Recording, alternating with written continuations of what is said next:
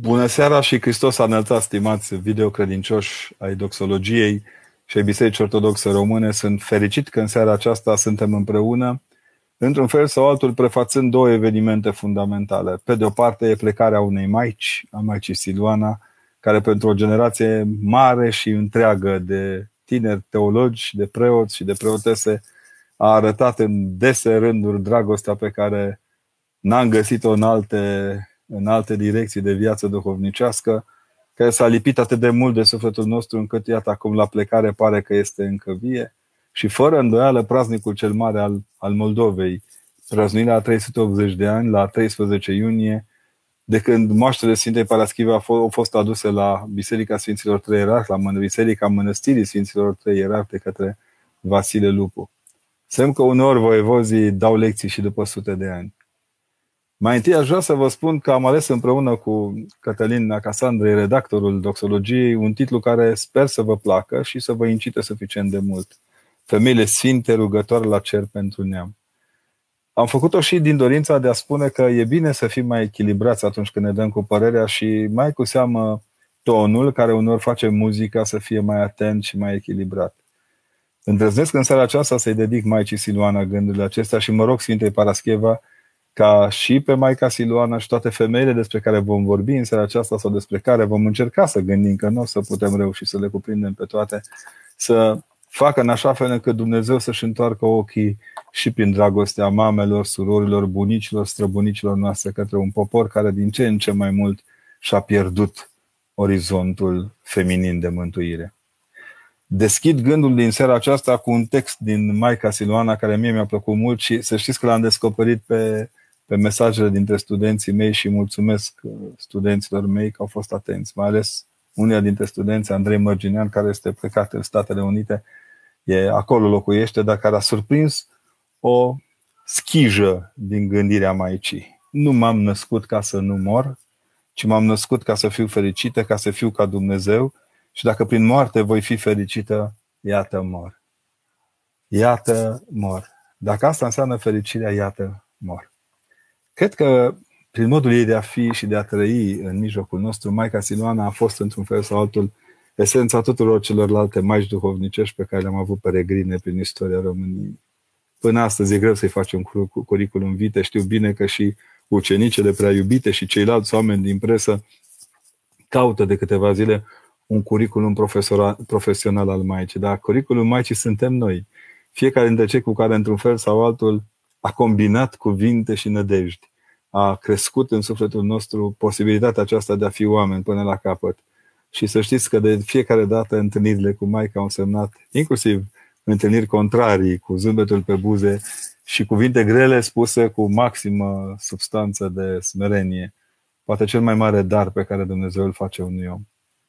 M-am gândit să răspundem un pic prin această meditație de seară, prin această întâlnire de seară a celor care N-am mai înțeles de mult cum curg apele duhovnicești ale țării. În anul acesta am dedicat câteva dintre căutările mele și ale prietenului meu, um, Andrei Victor Dochia de la televiziunea română, unor mănăstiri din țară.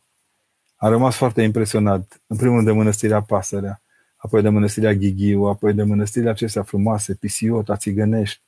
Ne-am umplut de bucuria maicilor de a trăi în satele lor cosmice, pentru că până la urmă Satele de genul acela, precum Văratecul sau Agapia, în urmă cu un an, sunt sate cosmice, în ele se petrec toate, în ele trăiesc și mor toate la oaltă. Dar mai cu seamă Dumnezeu șade în mijloc, șade în mijloc ca un iubit, ca un, un seducător de săvârșit pentru viețile lor. Cu ochii ținte la Hristos nimeni nu ratează. Pentru că acolo unde este inima noastră, acolo este și comora noastră. În modul acesta, Maica Siluana face parte din monahismul românesc. Amintirile mele prime despre ea sunt din pragul Craiovei, din drumul Tismanei, din plimbările de seară din jurul Tismanei, la oaltă cu cele care deja s-au făcut umbre și duh. Suntem un an în care eu personal am pierdut două dintre aripile de rugăciune. Pe Maica Vartolomea Pusnica, cea din, din vârful muntelui, și pe Maica Ierusalima, proistareța mănăstirii Tismana, cea care într-un fel sau altul mi-a marcat tot ceea ce înseamnă adolescența duhovnicească. Înainte ei s-au stins Maica Varvara, Maica au o grămadă de mai și nici nu mai pot să le pomenesc pe toate, că într-un fel sau altul sufletul meu se bucură că le-am cunoscut, dar sufletul meu se și întristează că n-am fost mai ascultător. În modul acesta vreau să pornim seara aceasta la drum, în descoperirea sufletului feminin al ortodoxiei. Poate cel mai de preț dintre darurile pe care Hristos Domnul ne le-a făcut, pornind dinspre Maica sa, trecând prin celelalte toate femei în mironosițe și pe lângă celelalte sfinte pe care le știm, le știm fiecare cu numele, le prețuim, le apreciem în mod duhovnicesc și nu ne putem lipsi de ele în rugăciune. Nu e vorba ca biserica să facă judecata valorilor între bărbați și femei. Doar iș și ișa dau omul, adică femeia plus bărbat egal om. Dar cum să mai aduce aminte asta unor oameni care au uitat de mult să se bucure de taina cea mare a Împărăției lui Dumnezeu și care văd uneori, inclusiv în Sfânta Biserică, aceleași percepte pe care lumea din jur, societatea din jur, le aplică lumii în care trăim. Din punctul meu de vedere, seara aceasta vreau să o dedicăm acestei descoperiri a sufletului feminin al ortodoxiei. Îndrăznesc să spun că până înainte de a intra în emisiune am avut mare greutate să încep să vorbesc. Nu pentru că sunt trist, m-a certat mai ca Siluana, dar pentru că de câteva zile deja o rugătoare lipsește. Sigur ne dăjduim noi că a trecut în lumea rugăciunii fără de sfârșit. Ne dăjduim că suferința a copt-o, a rodit-o pentru împărăția lui Dumnezeu. Până la urmă, Maica Siloana este prima ramură de cireș care a dat rod în împărăția cerurilor în vara aceasta. Dar cred din toată inima că e nevoie să stăm mai aproape de astfel de oameni și să nu-i pomenim niciodată doar după moarte. Bucuria de plină pe care o ai ca preot este aceea de a-i mulțumi unei astfel de maici, cum este Maica Siluana, și tuturor celorlalte maici, miresele acestea, cuminți ale lui Hristos, să le mulțumim că din timpul vieții că există și că rezistența lor este parte integrantă din crucea de rezistență a bisericii în fața hashtagului lumii, care crede că eroismul este doar să porți sau să nu porți mască, să mergi pe jos sau să mergi cu mașină, că eroismul este atât de ieftin încât se poate cumpăra de la colț, 200 de grame, 300 de grame. Ori eroismul este o chestiune de fiecare zi, iar sfințenia este o chestiune de fiecare zi a Împărăției lui Dumnezeu. Și am ales să deschid seara aceasta cu o poveste. Zilele acestea am primit o carte frumoasă a Brândușei Vrânceanu, Sfânta Pribeagă cu haine de ofițer, viața cuvioasă Xenia din Sankt Petersburg, povestită copiilor. Acum, sper că nu s-a supărat Brândușa că am citit-o și eu, care nu mai sunt chiar copil. Apare la Timișoara, acum în 2021, și povestea ne spune, este vorba despre o tânără care, al cărui soț, care era capelmaestru bănuiesc că știți viața Sfinte, dar o reamintim un pic. Uh, un soț care era capelmaestru al fanfarei militare a Imperiului Țarist pierde în timpul unui chef ce se petrecea la Palatul Imperial, iar ea este toată viața marcată de ideea că a murit nespovădit și neîmpărtășit. Pe vremea când femeilor le păsa mai mult de aceasta decât de ceea ce primesc în urma vreunui divorț sau vreunui deces. În momentul acela ea își asumă o misiune grea. Poartă hainele militare ale, ale soțului său și umblă prin cartierele bogate. Ea locuia într-un cartier bogat. Era în prima linie de întâlnire cu tot ceea ce însemna Protibendada Sankt Petersburgului, dar refuză orice fel de contact cu bogăția, ba, dăruiește tot, dă și casa ei unei prietene care găzduiește acolo și un șir de minuni frumoase din care afară, ca toate minunile pe care Dumnezeu le îngăduie în viețile noastre. Un șir de minuni o fac să fie vădită, să se vadă clar în ochii oamenilor care încep să gândească asupra Sfințeniei modalitatea de a fi acestei femei. Mie două îmi plac în chip deosebit. Una este legată de chifle, chifle aurii, care nu reușea să le vândă niciodată neguțătorul, dar după ce îi dă în dar Sfinte Xenia una reușește să vândă mult și să devină unul dintre uh, cei apreciați în lumea piețarilor din San Petersburg iar o alta este legată de modul în care prietena ei, Parascheva, reușește să primească în brațele ei un copil pe care îl crește să fie mare. Dar este o minune care m-a impresionat foarte tare. Într-una din povești, la final, cartea este teribil de frumos, uh, uh, cum să spunem, iconizată. Uh, către final apare momentul în care o tânără, o tânără de altă dată îi vizitează mormântul, o ucenică de ei așa mai smerită și tăcută, căsătorită cu un medic, aflat la a doua căsnicie, vine și aduce un buchet de flori în amintirea ei și își aduce aminte de un lucru care pe mine m-a impresionat foarte tare. Spune că la mormântarea ei se prezintă uh, unul dintre zidarii bisericii din cetatea aceea, din cimitirul acela din uh, Smolensk, din, din, din buricul San Petersburgului, ce povestește că întotdeauna noaptea ia căra piatră. Se nevoia noaptea cărând piatră, cărămizi pentru construcția bisericii de acolo și i-a spus așa, zice, știu asta de la un zidar. Au venit toți la înmormântarea ei. Cel care ne-a povestit plângea, plângea și își învârtea așa fără rost șapca în mâinile lui bătătorite. Și zice zidarul, am clădit biserica cu pietre rugate, cu pietre cărate de un sfânt, de un om rugăciune vie. Omul acesta care își luase numele soțului său, Andrei, mai mult decât uh, uh Xenia Grigorievna, ea fiind mai mult soțul ei, încercând să poarte, cu alte cuvinte, în propria ei nădejde mântuirea soțului său. Nu? Au clădit biserica cu pietre rugate. Ăsta este sensul pe care, de fapt, mi l-a descoperit în anii aceștia de preoție tot ceea ce înseamnă Biserica Ortodoxă și Sfintele Femei care o alcătuiesc. Sigur că modelul din prim este Maica Domnului. Ea este cea care pune piatra ca cea din capul unghiului, piatra rugată din capul unghiului. Dar să știți că și înainte, în Vechiul Testament, stau mărturie de femei strașnice.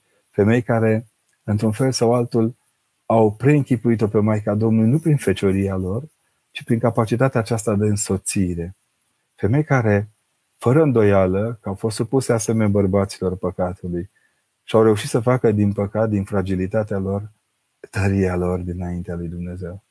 Uneori am senzația așa că, iubite voi, Doamne, vârtutea mea, Domnul este întărirea și scăparea și izbăvitorul meu, nu era doar rugăciunea lui David, ci a unei națiuni întregi, a miresei acestea speciale care este neamul lui Israel și care deseori a căzut în foc și s-a rănit și deseori în apă și s-a necat. Dar prin voia lui Dumnezeu a ajuns până la țărmul noului legământ, acolo unde a primit prin Harul lui Dumnezeu această frățietate universală cu toți, cu toți, absolut toți dintre noi. Pilda cea mai de preț pe care o am la îndemână astăzi este motorul pornit al femeilor din Evanghelie. Pe de parte avem femeile mironosițe care ne încântă de fiecare dată, femeia samarineancă, de o istețime ieșită din comun. Dar avem și pe fetița cea înviată din Capernaum, despre care viitor Sinaxarul ne povestește că ține tot de apartenența ei la misiunea pe care Hristos o îngăduiește. Mai avem atât de multe lucruri în, în Sfânta Scriptură pe care nu le ducem niciodată până la capăt cu povestea. Gândiți-vă la femeia gârbă, vă îndreptate, gândiți-vă la modul în care credința o face pe mamă să-și vindece fiica și aceasta să fie sănătoasă. Sigur că sunt prezenți și tații acolo și sigur că în tot ceea ce Hristos face este omul întreg, bărbat și femeie. Nu avem voie să batrocotim echilibrul acesta pe care Dumnezeu l-a dorit prin bărbat și femeie mântuirii omului. Nu avem o antropologie feminină și o antropologie masculină, ci avem o antropologie vădită duhovnicească prin Domnul Hristos.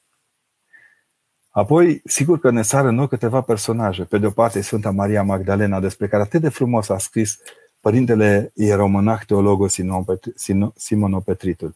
E o carte apărută în urmă cu ceva anișori, am să vă și spun când, apărută la editura Doxologia. Surpriză, ar zice. Nu-i deloc surprinzător, pentru că alte cărți frumoase au plecat din tiparnița aceasta de la Iași, care este până la urmă și în mâna Sfintei Parascheva.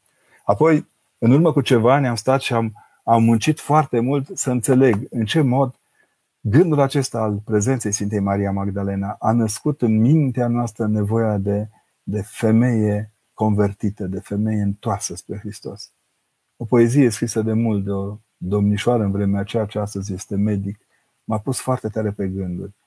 Ea în poezia ei scria la un moment dat cum Maria pleacă Magdalena spre mormânt și se întoarce Marie spre vocea și din botezul de cuvânt al Mântuitorului. E impresionant modul în care Hristos schimbă într-un fel viețile și ne schimbă numele înaintea împărăției lui Dumnezeu. Sigur că sunt femeile mironosițe, sunt toate femeile acestea teribile care însoțesc misiunea apostolilor mai apoi. Sigur că nu avem cum să uităm de Febe, de Tavita, nu avem cum să uităm de toate, până și de soția lui Ponțiu Pilat, care cu smerenie celor acestea, după un ritual al intuiției numai de Dumnezeu știut, îi cere iertarea celui răstignit. Sigur că nu, știe, nu scrie în Scriptură, dar dacă tradiția ne spune, semn că așa a fost. Țineți minte, este o tânără pe care ce își pregătea valul pentru întâlnirea cu mirele său și valul acela îl face ștergură peste fața plină de sânge a Mântuitorului Hristos. Veronica, cea care apoi va cânta până în rai și dincolo de el, că nunta este făcută pentru a fi unit chipul omului înapoi cu chipul lui Dumnezeu. Observați în ce mod se desfășoară la feminin istoria mântuirii noastre. Și eu îndrăznesc să spun că toată istoria este străbătută de astfel de exemple și că alături de aceste femei din tâi, care sunt prezentate în lumina Scripturii, toate celelalte mărturii devin mărturii ale femeilor rugătoare la cer, pentru fiecare neam în parte. Îndrăznesc să vă întreb că fără îndoială sunteți marcați și frățile voastre, n-a trecut mult de când am pomenit-o pe Sfânta Marie Egipteanca în rugăciunile noastre. Dar n-am pomenit-o doar ca să fie acolo pomenită, ci și pentru că ne-a chemat cu modelul ei, ne-a abstras din lumea aceasta ireal de frumoasă a răutății în lumea și mai ireal de frumoasă a împărăției lui Dumnezeu. Taina mare avem dinaintea ochilor noștri. Iar apoi tot ceea ce înseamnă mărturia creștină de-a lungul veacurilor poartă cu sine această tărie de caracter a femeilor care s-au făcut rugătoare la cer pentru neamul lor. Fiecare pentru neamul lor. În urmă cu ceva ani, mergând la Florența, am descoperit acolo, în, în picioarele podului care până astăzi rămâne unul dintre cei mai importante uh, punți de legătură dintr-o parte pe alta a, a fluviului Arno, am descoperit niște mici chilii în care pe vremuri se nevoiau astfel de zăvorâți.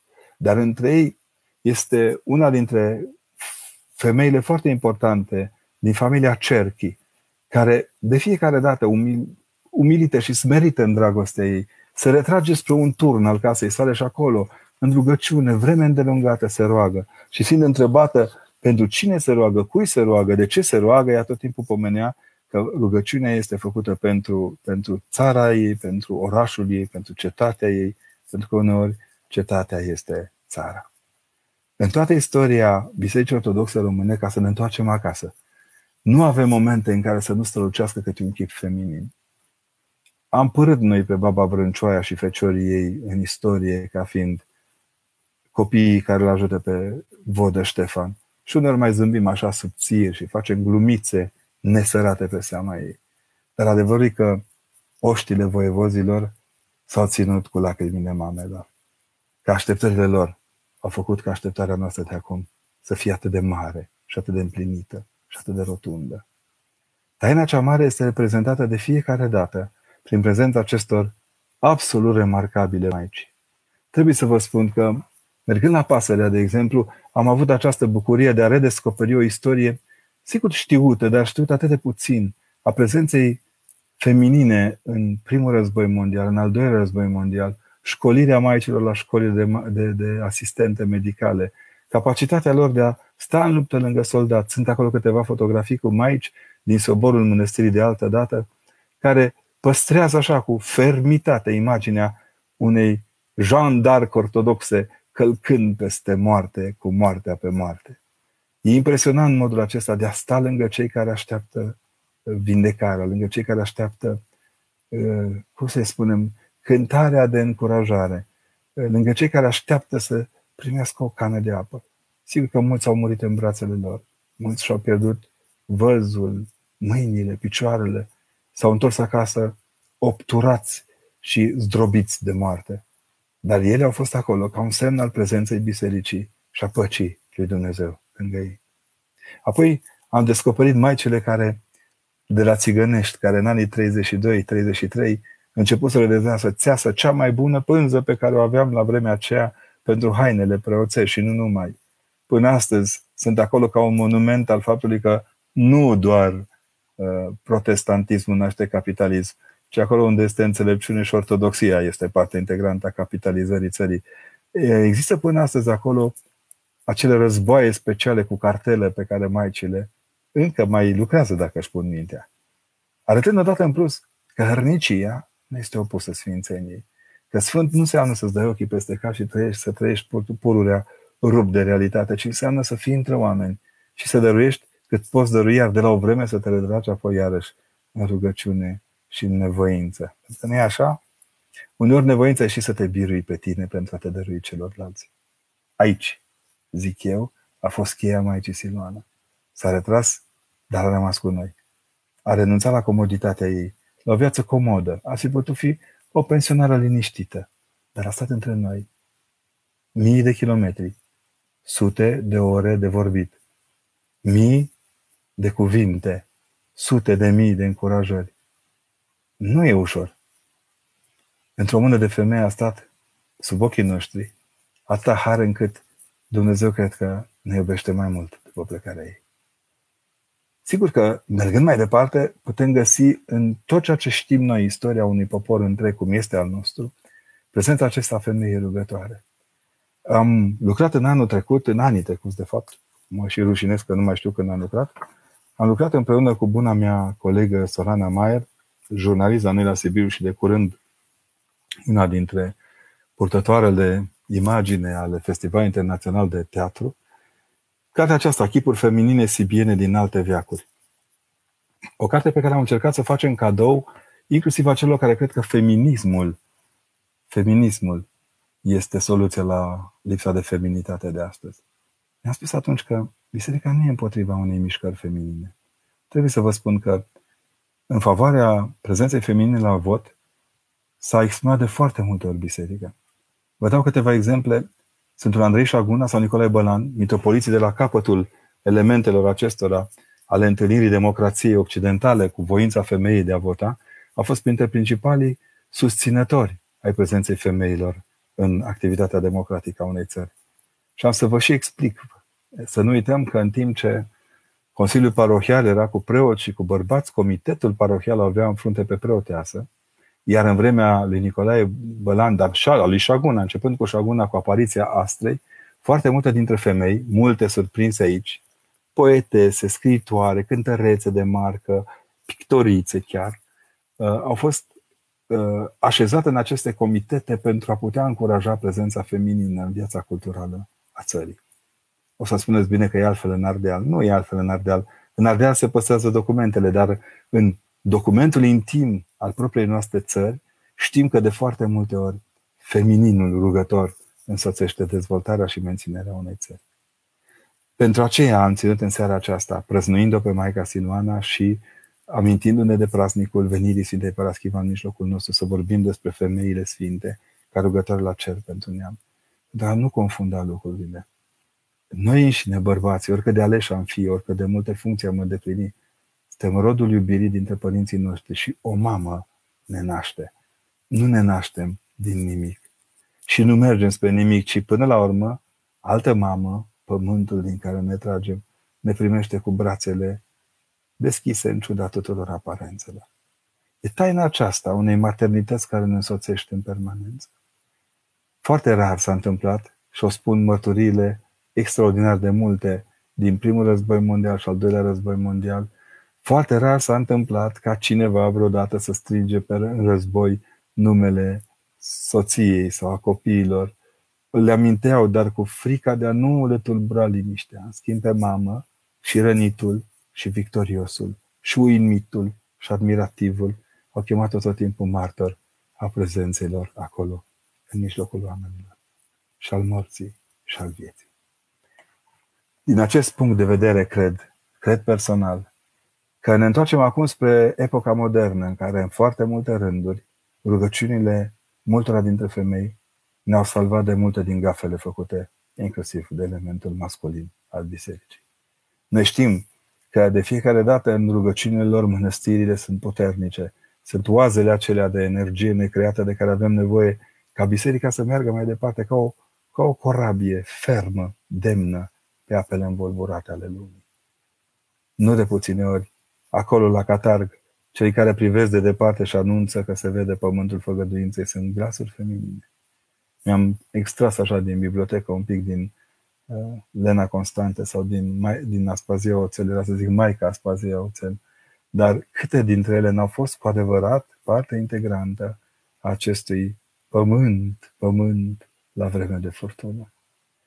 De aceea cred că smerenia care ne, ne, ne dăruiesc astfel de momente și apelul la chemarea către smerenie pe care îl fac mamele, soțiile, iubitele, fiicele, surorile, maicile din mănăstiri.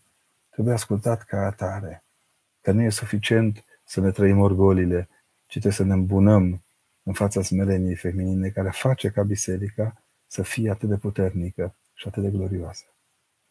Ar mai fi un gând pe care vreau să punem în seara aceasta. Sigur că nu există o misiune specială doar pentru femei. M-a încântat în anii trecuți când o bună prietenă mi-a dăruit cadou această Biblie pentru femei. Nu, nu vă mintiți de copertă. Conținutul este absolut remarcabil. Arată odată în plus că atenția noastră către modul în care înțeleg femeile modul de a citi Scriptura și de a trăi din ea, ne obligă pe fiecare dintre noi să oferim suficient de multă căldură sufletească și înțelepciune, pentru ca niciodată, în nicio situație, viețile noastre să nu rănească sufletele celor din jur. Nu, nu sunt simple mobile în biserică și nu sunt simple îmbăticoase, ci sunt cele care, într-un fel sau altul, ne dăruiește bucuria aceasta, ne dăruiesc, într-un fel sau altul, bucuria aceasta de a fi oameni întregi, oameni cu toată fermitatea și cu toată demnitatea de care avem nevoie ca să ne împlinim în Hristos. Sigur că modelul, revin, este Maica Domnului, dar înainte de ea este Sfânta Ana, bucuroasa bunica a Mântuitorului Hristos. Alături de Maica Domnului se așează Ecaterina, se așează tot ceea ce înseamnă, într-un fel sau altul, bucuria aceasta a femeilor care primesc oameni de vocație. Maica Domnului, sigur, privind, primind un Dumnezeu om. Porunca ei din tâi, faceți ceea ce vă va spune, rămâne până la urmă tot ceea ce am auzit mai frumos despre Hristos. Știa de plin că avem de-a face cu Dumnezeu omul. Știa de plin că suntem în mâinile sale, că suntem în rugăciunea lui, că suntem în căutarea înspre împărăția lui Dumnezeu pe care El ne, de, ne deschide. Trebuie să facem ce ne spune. Iar El ne spune că iată, fiule, mama ta, sau iată, maica ta, înseamnă mai mult decât o alternativă, înseamnă unica alternativă, înseamnă singurul mod prin care ne facem parte integrantă al biseric- a bisericii. Nu putem sta în biserică fără a avea în viața de zi cu zi o mamă care să ne poartă prin rugăciunile ei spre biserică. Sigur că toate gândurile acestea, așa cum au fost ele așezate acum, nu fac decât să-mi aduc aminte de la chipul Maicii Siluana de la care am plecat. E un mod dificil de a fi monah, așa precum era ea. Să stai între oameni, să răspunzi la telefoane, să vorbești să, cu sute de oameni obosiți. Mulți au pus în mâinile Maicii firave și neputincioase toate durerea lor. De aceea Maica a acceptat până în ultima clipă o durere cu tremurătoare în viața ei, pe care nu cred că mulți o pot duce pe umeri. A făcut-o și ca într-un fel sau altul să aducă, sunt convins, dragostea ei la îndemâna noastră și de spune lui Dumnezeu că mai există și oameni de caracter în România. Că există și oameni care construiesc caractere în biserică și că nu e totul, nu e totul să fim atenți dacă nu și construim din atenția noastră cărămizile vii ale unei biserici. Maica Siloana seamănă tare mult cu personajul din tâi, cu Xenia din San Petersburg, înveșmântată în haine de ostaș, că până la urmă haina monahală e o haină de ostaș.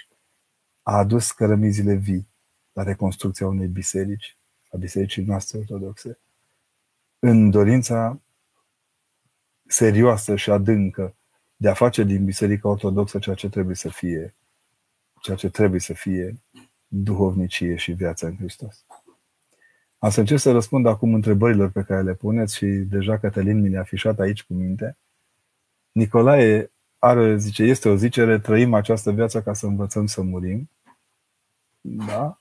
Putem considera Părinte Moartea ca fiind un examen. Doamne, fă milă de mine păcătosă și dăm și mie un cinci de trecere.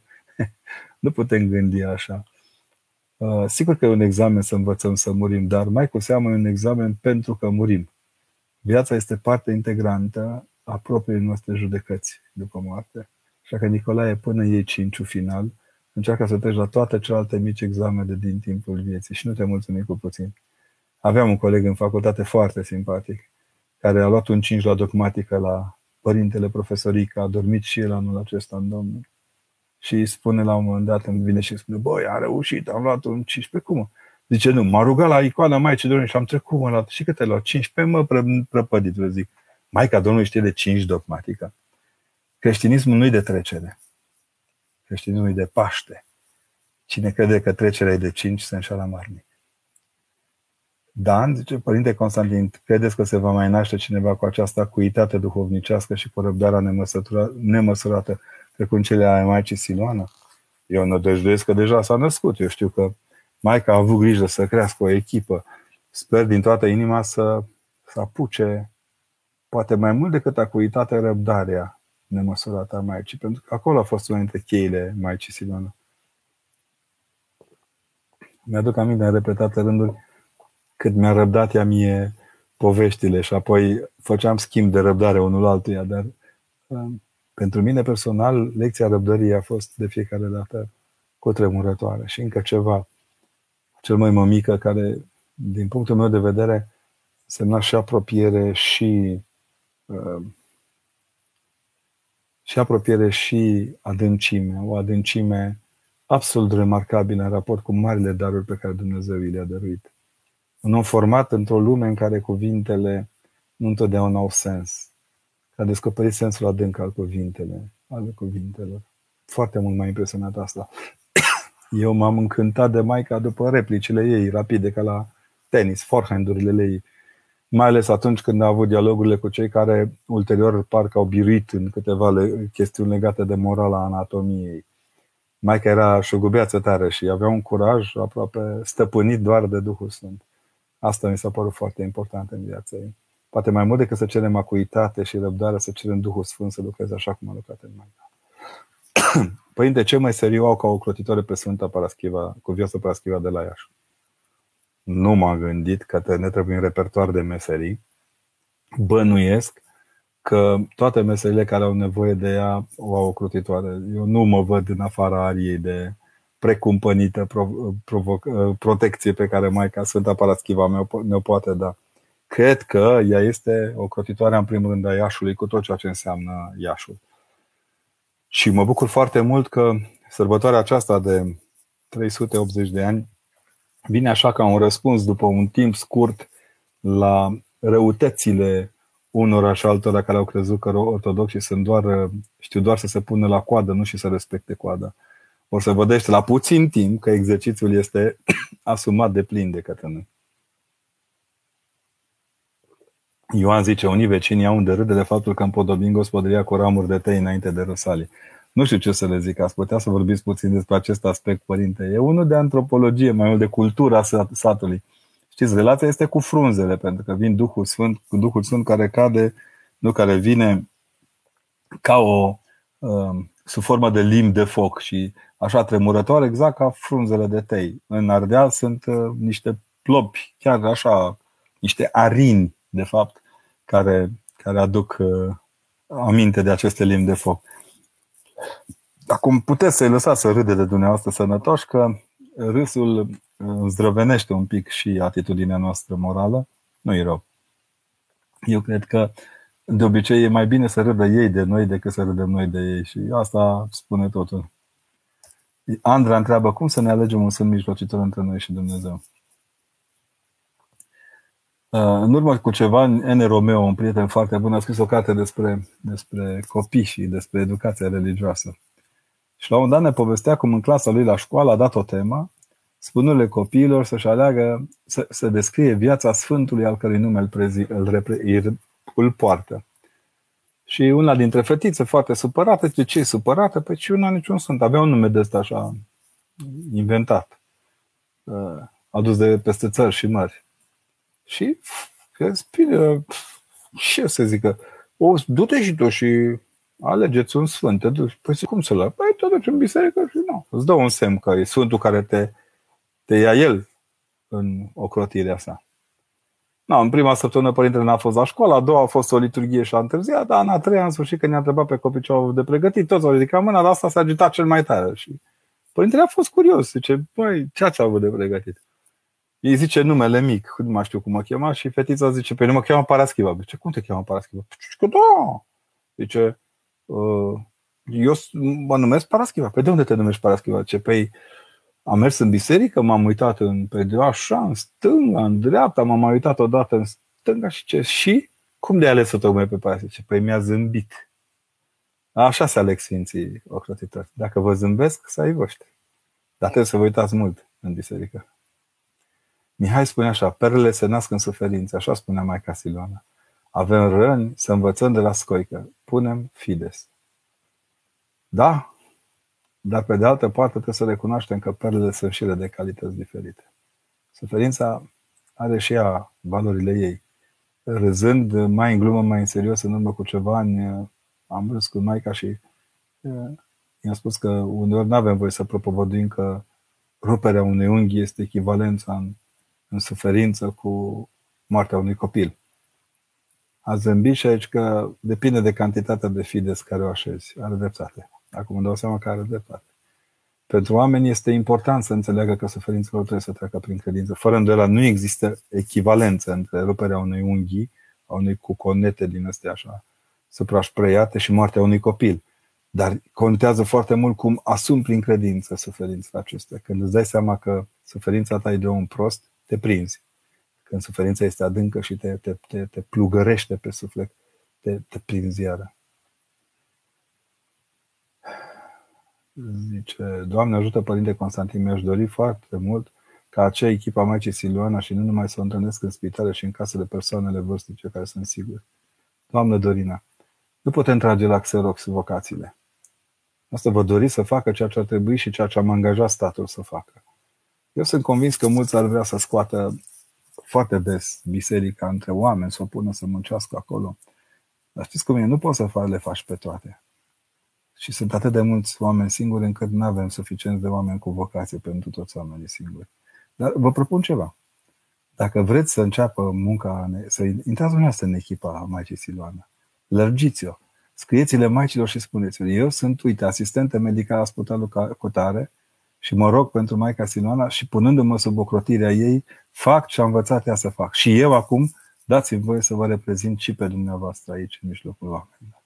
Că așa din tribună e ușor să spui ce ar putea face ceilalți, dar când ești tot timpul în linia întâi, am primit și eu un, o urecheală săptămâna trecută de la o doamnă care mi-a spus că n-am răspuns la un mail, eu primesc vreo 200 pe zi, că n-am mai dat răspuns și că mă arăt prețios. Între timp eu am avut mii de lucruri de făcut. Nu înseamnă că dacă nu ești în locul în care vor ceilalți să fii, nu ești. Înseamnă doar că timpul tău ca om e limitat. Tot 24 de ore și ceasul meu.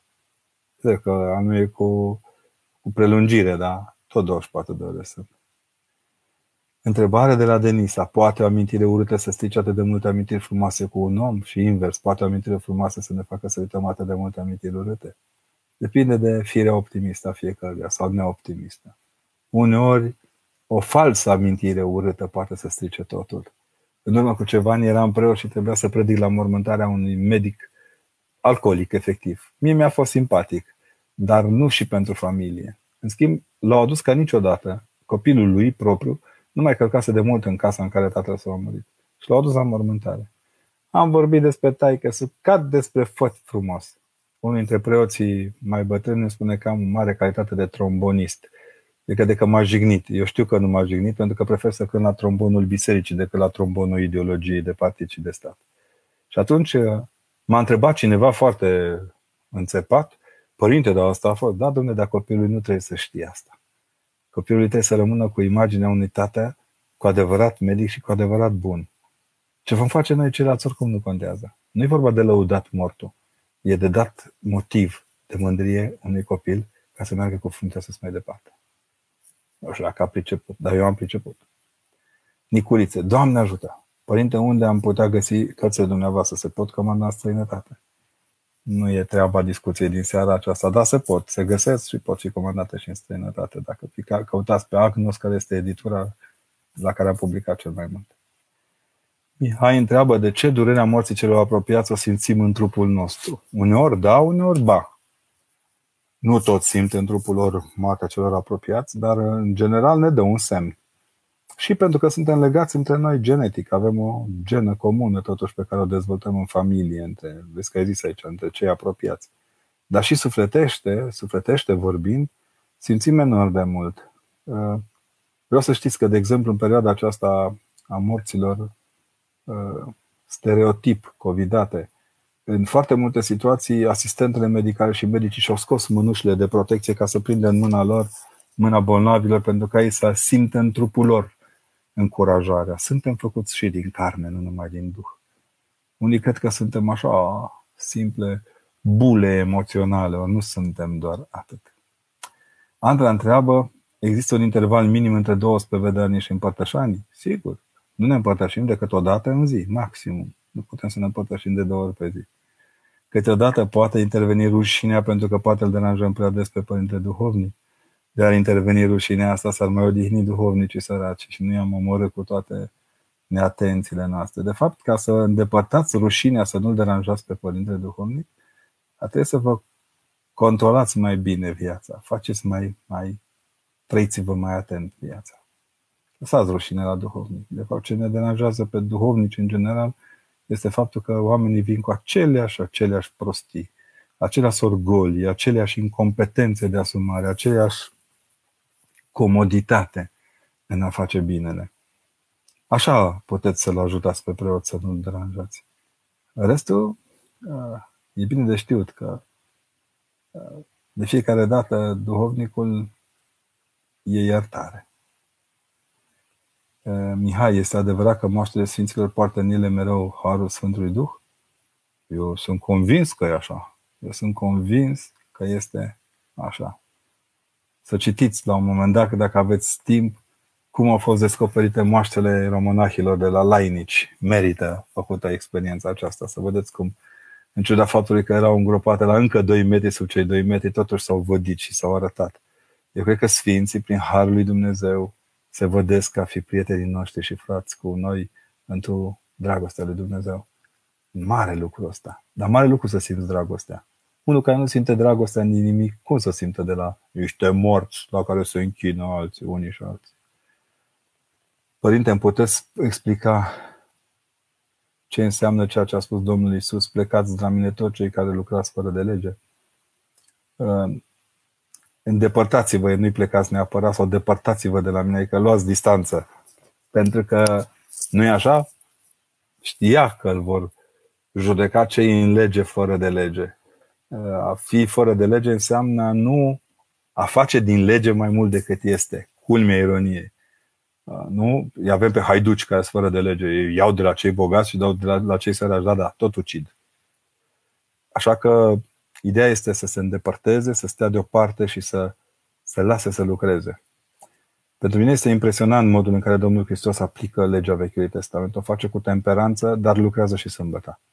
Adică nu are zi liberă. Eu am spus o zile trecute, eu cred că Dumnezeu ne-a dat duminica să terminăm odată cu, cu abținerile de șabat. Adică să înțelegem că nu înțepenirea într-o lege este legea, ci Duhul prin care lucrăm în legea respectivă. Fără de legea lor era aceasta că pierduseră Duhul. Hristos a anunțat, Părinte, cum să fac, zice Ana, să-l ajut pe soțul meu care nu a avut deprinderea rugăciunii să descopere acest dar mare. Doamna Ana. Deci un bărbat când își iubește soția se roagă tot timpul ca ea să se întoarcă acasă. E suficient. Pentru un bărbat care vă iubește și vă apreciază pentru ceea ce sunteți, e primul, prima, prima literă la alfabet este aceea de Ana, de la Ana. A. Ana vine acasă, se bucură. E suficient deocamdată. Nu vă grăbiți să-l învățați lucruri pe care nu le stăpâniți. Învățați-l că rugăciunea e o chestiune de smerenie și de așteptare, de lucrarea sufletului, de zdrobirea orgoliului. E greu să-i vorbește azi bărbatului despre zdrobirea orgoliului și femeii, că mai mult, mai nu avem foarte orgolioase, cam tot ce avem în jurul nostru e orgolios. Adânca rugăciune înseamnă să știi să-l aștepți pe celălalt când vine acasă. Dați exemplu. Dați exemplu unui om așteptător care îl iubește și care se poate ruga pentru el. Din punctul meu de vedere, cuvintele Scripturii, că necredința bărbatului este biruită de credința femeii, înseamnă că și lucrurile pe care bărbatul nu le acceptă și le crede inalienabile sufletului său, sunt alienabile, pun pozitivul de data aceasta, prin prezența femeii. Andrada, ce să rămână, părinte, cunoscând pe Maica Siloana și știind cât de mult ținea la mine, ce pot eu să fac pentru sufletul dânsei acum când nu o mai am? E foarte greu. Andrada, Maica Siluana nu putem spune că nu mai avem. El mi de ipostase. La seara am stat și am ascultat uh, una din emisiunile făcute împreună, Vai Nouă, în care noi ne-am simțit extrem de, de destinși și în care înțeleg eu de la cei care au produs emisiunea că i-am deranjat pe cei din studio, eram bucuros. Uh, Maica e tot timpul un zâmbetul nostru și întăria noastră de caracter. Învață să schimbi viața după Hristos și atunci Maica se va bucura. La judecata finală vor spune, uite, Maica a făcut asta, așa, da, da, uite, ucenicii, oamenii care au crezut în ceea ce a spus ea, care au fost educați de ea în Duhul lui Hristos, vin ca o roadă a iertării lui Dumnezeu. Noi trebuie să facem tot ca Hristos să o ierte pe Maica, să fie mai iertată, dacă pot spune așa, și prin noi. Georgiana spune, părinte, este bine dacă ne îndepărtăm de cineva care ne face mereu rău și ne dezamăgește. Nu, Georgiana, e chiar indicat. E obligatoriu ca cel care ne dezamăgește și ne face rău să piară de la noi. Depărtați-vă cei ce nu? De, faceți fără de legea. A fi șicanat tot timpul, a fi dezamăgit tot timpul înseamnă a nu avea siguranță și lipsa de siguranță nu e bună. Andra, ne puteți recomanda o carte a Sfinților Părinți pentru tâlcuirea uh, cărții Apocalipsei? Sunt mai multe din nefericire, nu sunt traduse în românește multe dintre dar sunt. O serie sunt traduse și în limba română. Uh, n-aș merge neapărat pe tâlcuirea Apocalipsei, pentru că nu acolo e important. Eu vă recomand prima dată să citiți Apocalipsa și o foarte frumoasă lucrare a unui coleg de-al meu, părinte, domnul profesor Daniel Mihoc, despre epistole din Apocalipsă. Foarte frumoasă, o tâlcuire decentă. Acolo veți găsi și bibliografia necesară. Nu am văzut uh, o preocupare amplă a părinților bisericii pentru Apocalipsă. Dar am văzut la teologi moderni, unii dintre ei de mare calitate, care vă pot aduce. Daniel Mihoc, revin, cred că la editura pe care a avut-o Dumnezeu, a publicat în urmă cu ceva ani aceste epistole din Apocalipsă, o tâlcuire foarte luminoasă și foarte decentă, cum vă recomand când apucați să citiți inclusiv din, din uh, lucrările Părintelui Profesor Vasile Mihoc pe tema Apocalipsei. Un tonus, uh, un tonus bun, pozitiv. Părinte, pentru că tema este despre femei, Cătălina. Cătălina Sim uh, întreabă. Am o întrebare. Ce femei nu sunt încă trecute în calendar, dar sunt sfinte cu ghilimele de rigoare? Eu zice că una dintre ele e Regina Maria uite, eu m-aș abține, semn că uneori trebuie să fii mai temperați, așa, entuziasmul nu, nu canonizează. și eu o admir foarte mult pe Regina Maria, dar am și rezervele pe care ca orice cititor de istorie le are. Um, mi-ar place să văd, de exemplu, pe mama lui Ștefan cel Mare trecută în calendar, pe mama Sfântului Andrei Șaguna. Mm? O femeie care s-a luptat, vă recomand să citiți cartea despre modul în care a luptat femeia aceasta pentru menținerea, uh, pentru cum să spunem, pentru ca viața lui, lui Andrei Șaguna să nu alunece spre un orizont care nu o bucura. Anastasia Șaguna este o carte întreagă frumos scrisă de un profesor de aici la Sibiu. Părintele Păcuraru, altă voce stinsă anul acesta, ne îndemna tot timpul și cred că și-a dorit tare, tare mult să facă și documentele de canonizare ale Sfintei Anastasia Șaguna. Și mai sunt mame de sfinți care merită pomenite. Dar cred că în general, când pomenim un sfânt, e și mămica acolo prezentă. E prezentă de fiecare dată acolo. Părinte, ne putem supune lui Dumnezeu și sistemul în care trăim sistem de reguli și legi în același timp? Domnul Hristos ne învață să dăm cezarul cel al cezarului și Dumnezeu ce este lui Dumnezeu. Problema noastră este că am transformat cezarul în Dumnezeu și idolatrizăm, sau l-am coborât pe Dumnezeu la nivelul cezarului și ideologizăm între idolatrizare și ideologizare stă echilibrul duhovnicesc al omului care știe că trebuie să dai cezarului ce este al cezarului și Dumnezeu ce este al lui Dumnezeu. Suntem ca în gargaragii în ultima vreme pe drepturile noastre și uităm că principala și cea mai de preț dăruire de sus este echilibrul și este viața în Hristos pe care Dumnezeu ne pune la dispoziție. Poate că nici nu trebuie să gândim uh, asupra regulilor și legilor dacă am trăit duhovnicește. Omul duhovnicesc nu încalcă legile pământești. Nu le supune unei analize ieftine. Am trebuit să văd piese de teatru pe tot soiul de foldere și de, de reprezentare asupra unora sau altora dintre acțiunile statului, ale oamenilor. Dacă vrem să fim cuminți și liniștiți în mântuirea noastră, Ni se cere cumințenia aceea pe care o aveau de fiecare dată creștinii din biserica primară, în care, în ciuda faptului că Nero i-a alergat să-i ucidă, în catacombe se rugă pentru ei. Noi și spunem în Ectine că ne rugăm pentru conducătorii României, pentru mai mari orașelor și ai satelor. El o pun în paranteză așa, îngăduit să ne conducă.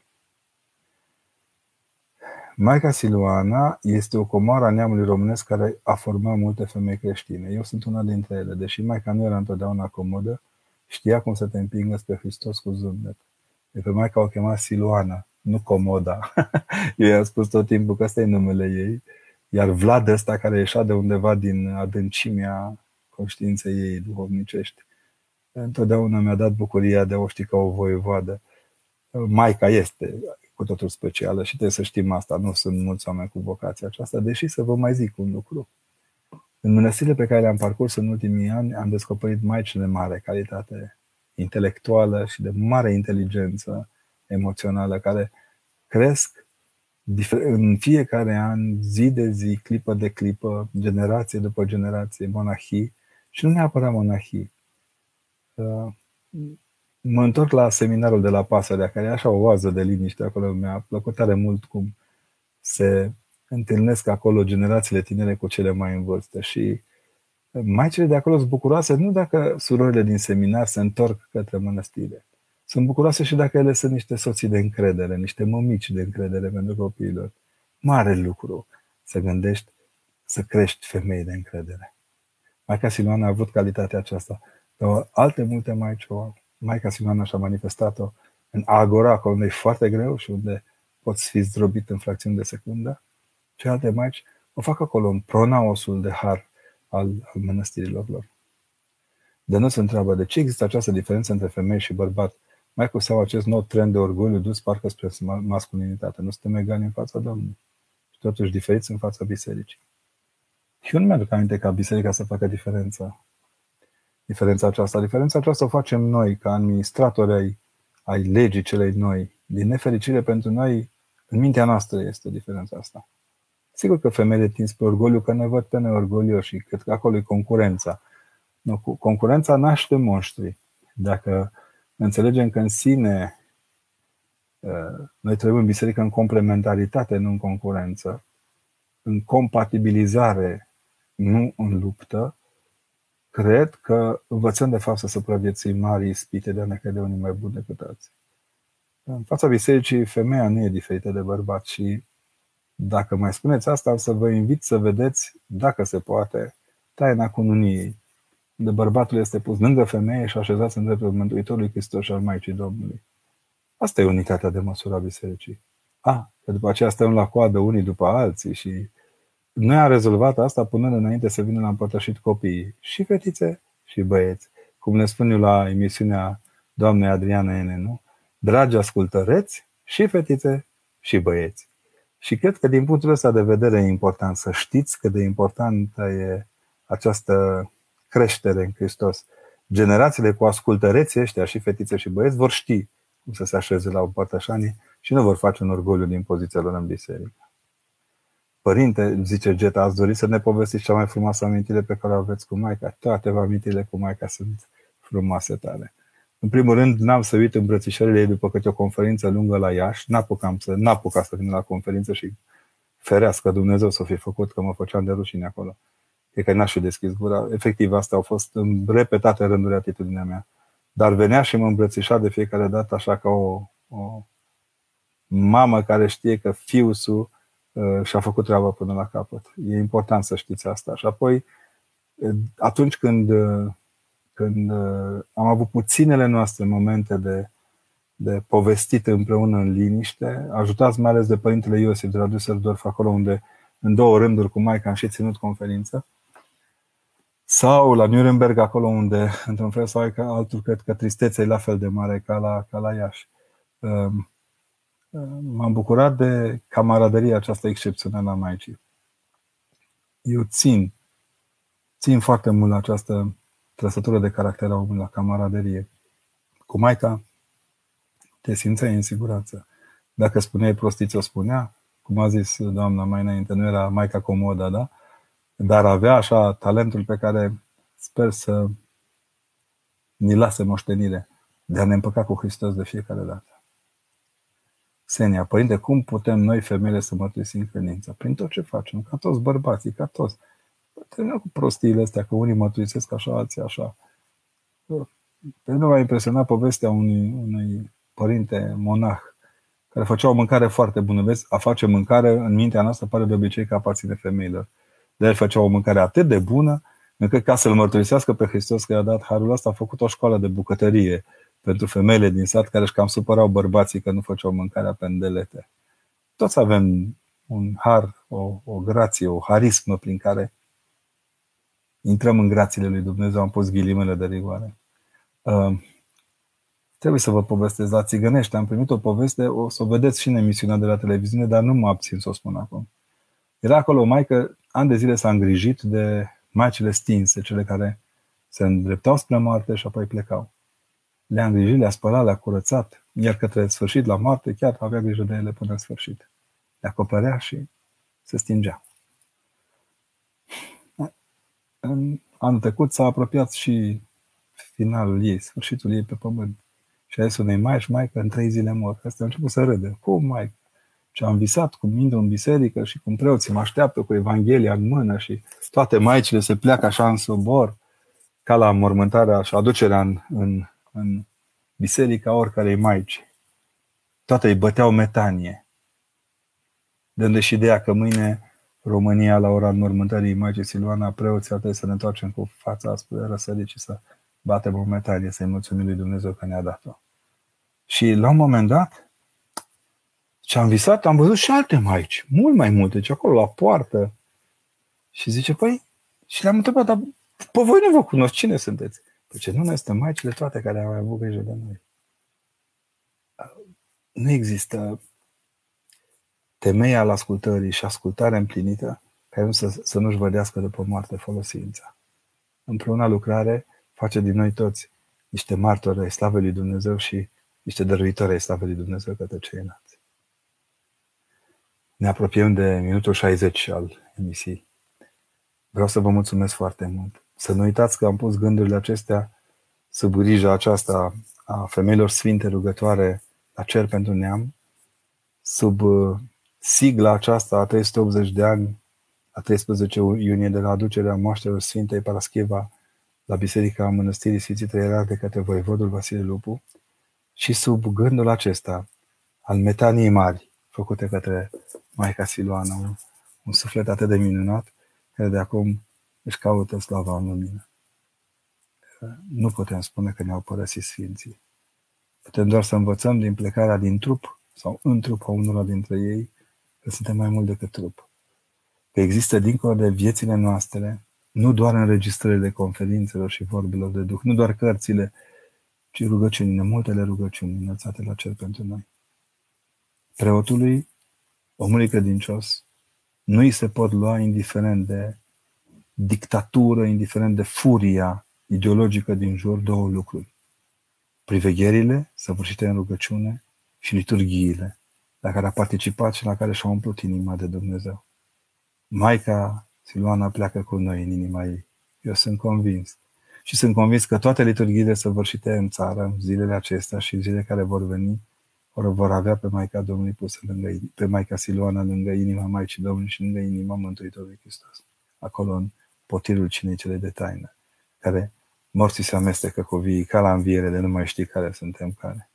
Vreau să aveți această convingere și să încercăm să fim diferiți, dar la fel de răvnitori în, în, în căutarea mântuirii. Taina cea mai adâncă a bisericii noastre este iubirea lui Hristos pentru noi. E mila Mântuitorului pentru noi. E dragostea lui să ne știe lângă el. Pentru dragostea aceasta merită din când în când să nu ducem aminte copiii căror mame suntem și să nu uităm că Maica noastră sufletească este biserica. Vă mulțumesc pentru povestea din seara aceasta. Vă îmbrățișez și rog pe Hristos să ne dăruiască lumina de sus. Să învățăm și noi să punem cărămizi vii, rugate pentru construcția, reconstrucția și metaconstrucția bisericii noastre ortodoxe. Rămas bun, ne vedem pe curând.